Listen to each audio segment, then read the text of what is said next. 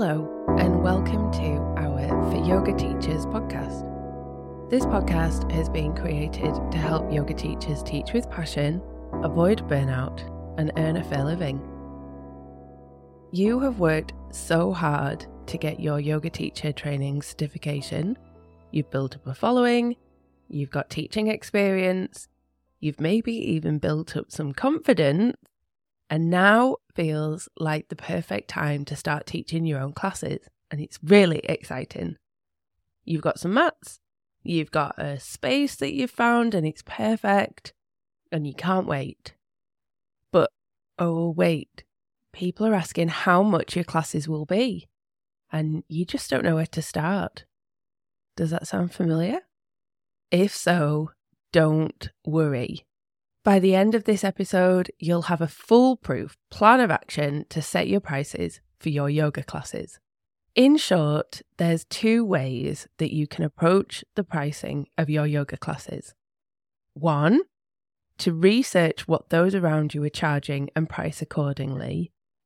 Or two, charge what you need to in order to cover your costs and to make a fair living.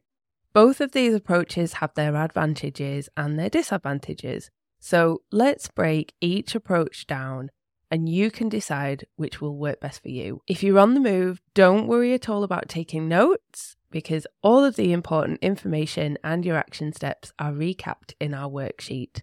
Just go to foryogateachers.co.uk forward slash podcast 31 for your copy. What to charge for your yoga classes in line with other offerings in your area or in your field of knowledge. This is pretty straightforward in theory. I talked about this in How to Create Your Yoga Brand Masterclass, conducting a competitor review and how it can be Really, really, really, really, really helpful, but it can also be really, really, really, really, really risky in terms of your focus, your time, and triggering compare and despair. In How to Create Your Yoga Brand, I mentioned that I don't specifically refer to this exercise as a competitor review because I do truly believe as yoga teachers we can work together more. And that your background and your passions in yoga and in life and your knowledge is a really u- unique combination that no one else will have. So less competition and more working together. However, the reality is that it is called a competitor review. So to set about doing a competitor review, this is in a Holly way rather than some unofficial business running way that's like taught in business school, for example, just in case you were wondering.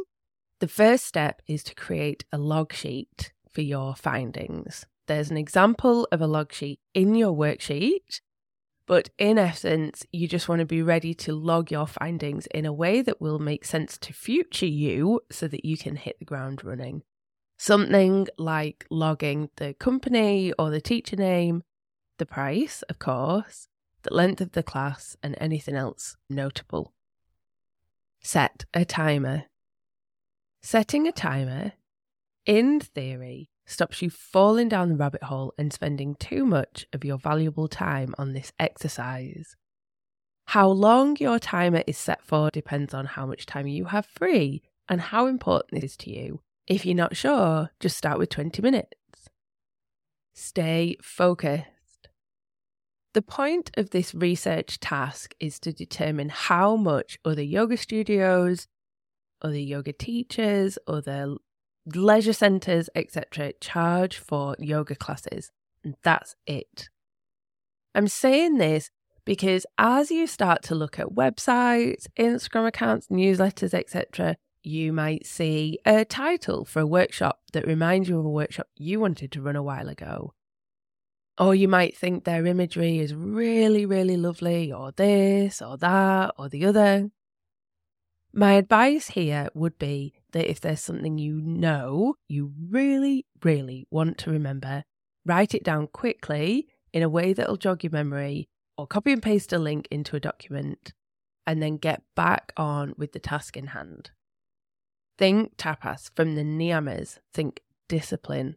Be disciplined with yourself. This is really important. Remember, you are only conducting research on pricing, nothing else. Review and conclude. Once your timer goes off, that's it. Do a quick scan to ensure that your findings make sense and then stop. Stop the research. You can always come back to it at a future date. And now it's time to take a look over your findings. Remember, people will pay more for something that's longer, in a really lovely or a unique space, that's taught by someone who has a depth of knowledge in the field and is known for that, or a combination of those things. Line up the prices from the lowest to the highest, for example. Pop some notes against each price and then take a step back. Review the prices against where you'll be teaching, how long your classes are, and your depth of knowledge in the field. And use this to determine a price that fits nicely with the rest of the research. The advantages of this approach are that you'll be confident in your pricing without worrying that you wildly overpriced or underpriced because you've done your thorough research.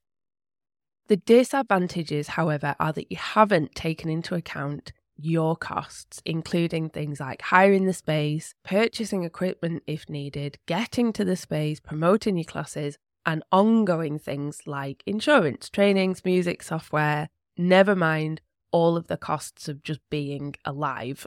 Which brings us on to...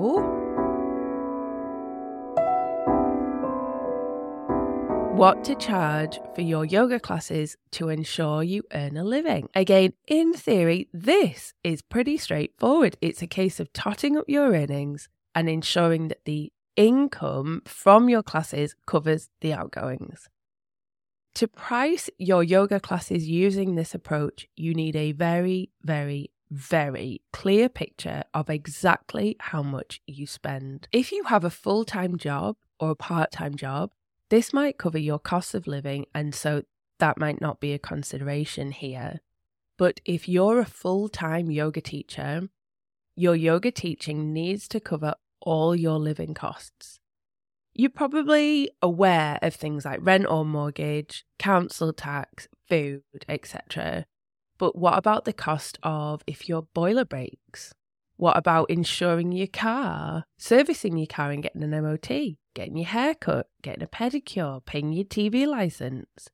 If you don't earn that money through yoga, you won't be able to pay those bills. The good news is we have a very exciting spreadsheet ready for you to populate with all your costs. Those that you are probably acutely aware of and those that you might not have thought about too. You can thank me later.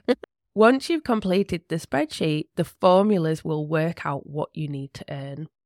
And once you have that very important figure, you can divide that by how many classes you teach and how many people usually come or how many people you predict will come, and then you set the price from there. You can probably guess the advantages and disadvantages of this approach. The advantages being that you know you're earning a living. And so the stress of whether you'll be able to pay the bills or not is removed. I just can't recommend this enough. But the disadvantages are that the price might be much higher or lower than the offerings around you. And so that brings us on to combining the two approaches to decide what to charge for your yoga classes. This is potentially a lot of work, but once it's done, it's simply a case of revisiting the key points once a year or more often if you have the time to have a pricing structure that you really stand by. To combine these two powerful approaches, first start with the research, find a price that feels right based on your findings, then complete the spreadsheets of outgoings for the year and check that your price covers your outgoings. If it doesn't, you'll either need to teach more, or put your price up, or both. Covering a deficit by teaching more. Needless to say, the considerations here are around your time, your energy, and your well-being. In my humble experience, yoga teachers tend to put a low value on their time and will take on teaching another weekly class without duly considering the impact on their well-being, their time, and their energy levels. Taking on another weekly yoga class should always be seriously considered, rather than thinking, well, it's just one more hour a week. Factor in being there fifteen minutes before and fifteen minutes after the class. So that's already an hour and a half, not just one hour. Then factor in your travel time. Even if the studio is just fifteen minutes away, that's still another half hour travel time. So now it's two hours total for the class. If it's your own class, you'll need to factor in any extra admin for promoting and taking bookings for the class. If it's for a studio, I'm sure that they would appreciate your help promoting the class. Hint, hint. And you'll have a bit of extra admin, adding the class into your invoice. And you might have a bit of extra class planning time too. So it's probably somewhere more like two and a half hours, maybe three hours of your time a week, not just one hour of teaching. Of course, options for teaching more aren't just limited to another weekly class. You could consider a workshop, a course, or a retreat to generate the extra income. Listen to episode six, Sharing Your Yoga, for more inspiration on this. And once you're inspired and you have a bit of a plan, follow the steps listed earlier to research prices of similar offerings, cross-check that that will cover the deficit, and if so, you've got your plan. Go, go, go!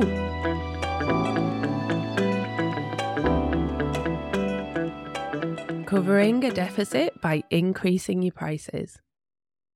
If you've chosen your price based on your research of similar offerings, putting your price up will most likely put your price above that of the competition, for want of a better word. This is not necessarily a bad thing. It really isn't. You just need to be on board with charging more, not feeling bad about it. So, what can you do, in inverted commas, to justify that extra investment? Some ideas here include you being really knowledgeable in your area, or having some related background or experience, for example.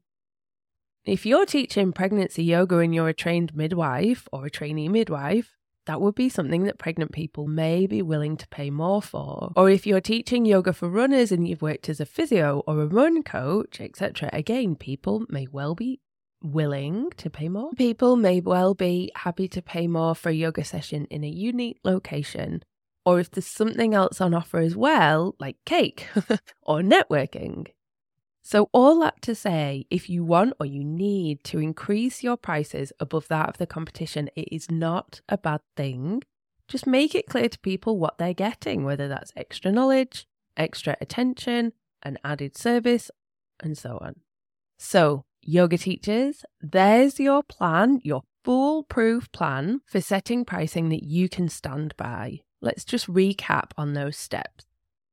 First of all, do your research. What are the prices of offerings that are similar? Create your log sheet ready, set a timer, and start your research without getting distracted by anything other than pricing information. Then complete your income and outgoing sheet. It might be a bit of a snooze fest, but it's really important.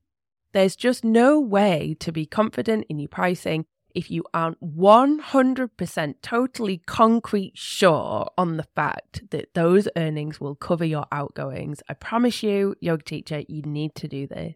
And then take the information from your research and from your income and outgoing sheet and compare them. Will the price that you've set set you up to pay your bills, feed yourself, and have some left over?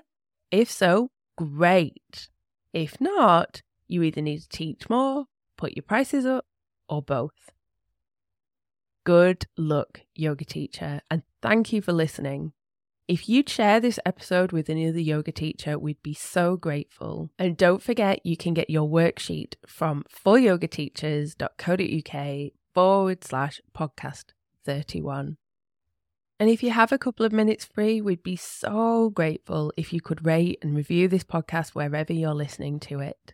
And as always, happy teaching.